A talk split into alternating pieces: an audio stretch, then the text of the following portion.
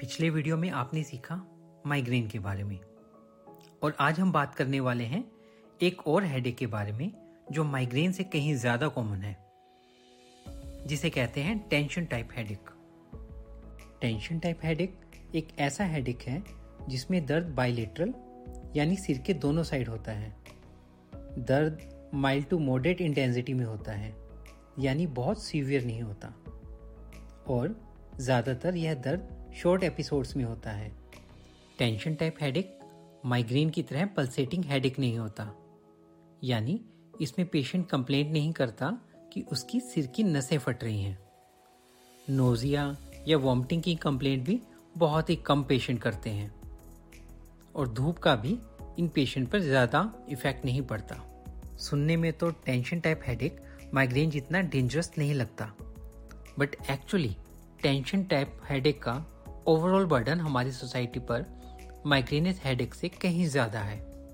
यह देखा गया है कि लोगों को माइग्रेन की वजह से अपनी जॉब से जितनी बार एबसेंट रहना पड़ता है, उससे लगभग तीन टाइम्स ज़्यादा टेंशन टाइप हेडेक के कारण एबसेंट रहना पड़ता है।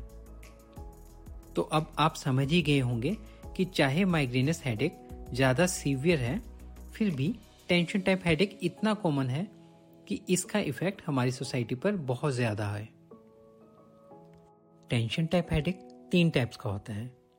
अगर हेडेक महीने में एक बार या उससे कम हो, उसे इनफ्रीक्वेंट एपिसोडिक अगर एक से चौदह बार हो तो उसे फ्रीक्वेंट एपिसोडिक और अगर पंद्रह बार से ज़्यादा हो तो उसे क्रोनिक टेंशन टाइप हेडेक कहते हैं। Infrequent and frequent episodic headache में दर्द पेन किलर्स जैसे पैरासीटामोल या इबुप्रोफेन से ठीक हो जाता है।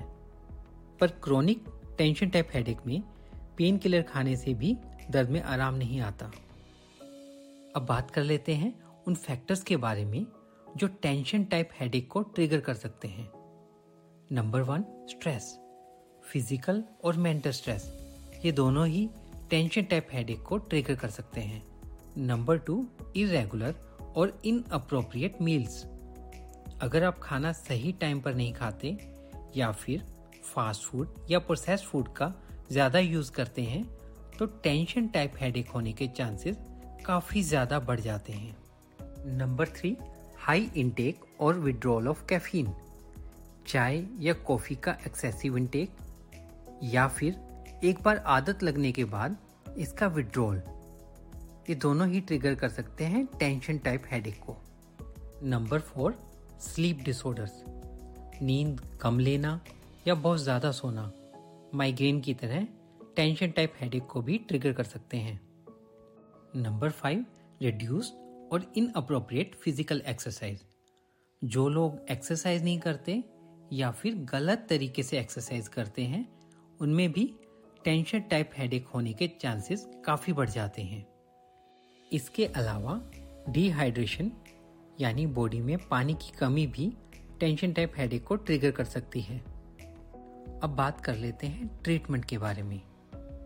Number one medicine normally infrequent episodic tension type headache में ट्रीटमेंट की ज़्यादा ज़रूरत नहीं पड़ती। बट वेरी फ्रीक्वेंट एपिसोडिक या क्रोनिक टेंशन टाइप हेडेक में साइकेट्रिस्ट आपको कुछ मेडिसिन प्रिस्क्राइब करते हैं जो आपके करंट एपिसोड को ट्रीट करते हैं और साथ ही साथ नेक्स्ट एपिसोड को आने से रोकते हैं। नंबर टू सीबीटी या कोग्निटिव बिहेवियर थेरेपी। सीबीटी में आपको उन थॉट्स और बिलीव्स को आइडेंटिफाई करना सिखाया जाता है जो आपके हेडिक को एग्रेवेट करते हैं। और फिर आपको कुछ कॉपिंग स्किल्स सिखाई जाती है जिससे आप इन थॉट्स को चेंज कर सकें। नंबर थ्री रिलैक्सेशन ट्रेनिंग इस ट्रेनिंग में पेशेंट्स वन बाय वन अपने सारे मसल्स टेंस करते हैं और उसके बाद धीरे धीरे उन्हें रिलैक्स करते हैं। इसके अलावा किसी एक्टिविटी को करने में जिन मसल्स की रिक्वायरमेंट नहीं होती, उनको रिलैक्स रखना भी सिखाया जाता है। Number four mindfulness mindfulness therapy का भी क्रोनिक टेंशन टाइप हेडेक में इम्पोर्टेंट रोल है। इसमें पास्ट और फ्यूचर की चिंता किए बिना और अपने थॉट्स और फीलिंग से अफेक्ट हुए बिना प्रेजेंट मोमेंट में जीना सिखाया जाता है। अब बात कर लेते हैं टेंशन टाइप हेडेक के प्रोग्नोसिस के बारे में। जैसा कि आपने सुना ही होगा कि माइग्रेन के एपिसोड को कम किया जा सकता है, पर कभी भी परमानेंटली इसे ठीक नहीं किया जा सकता।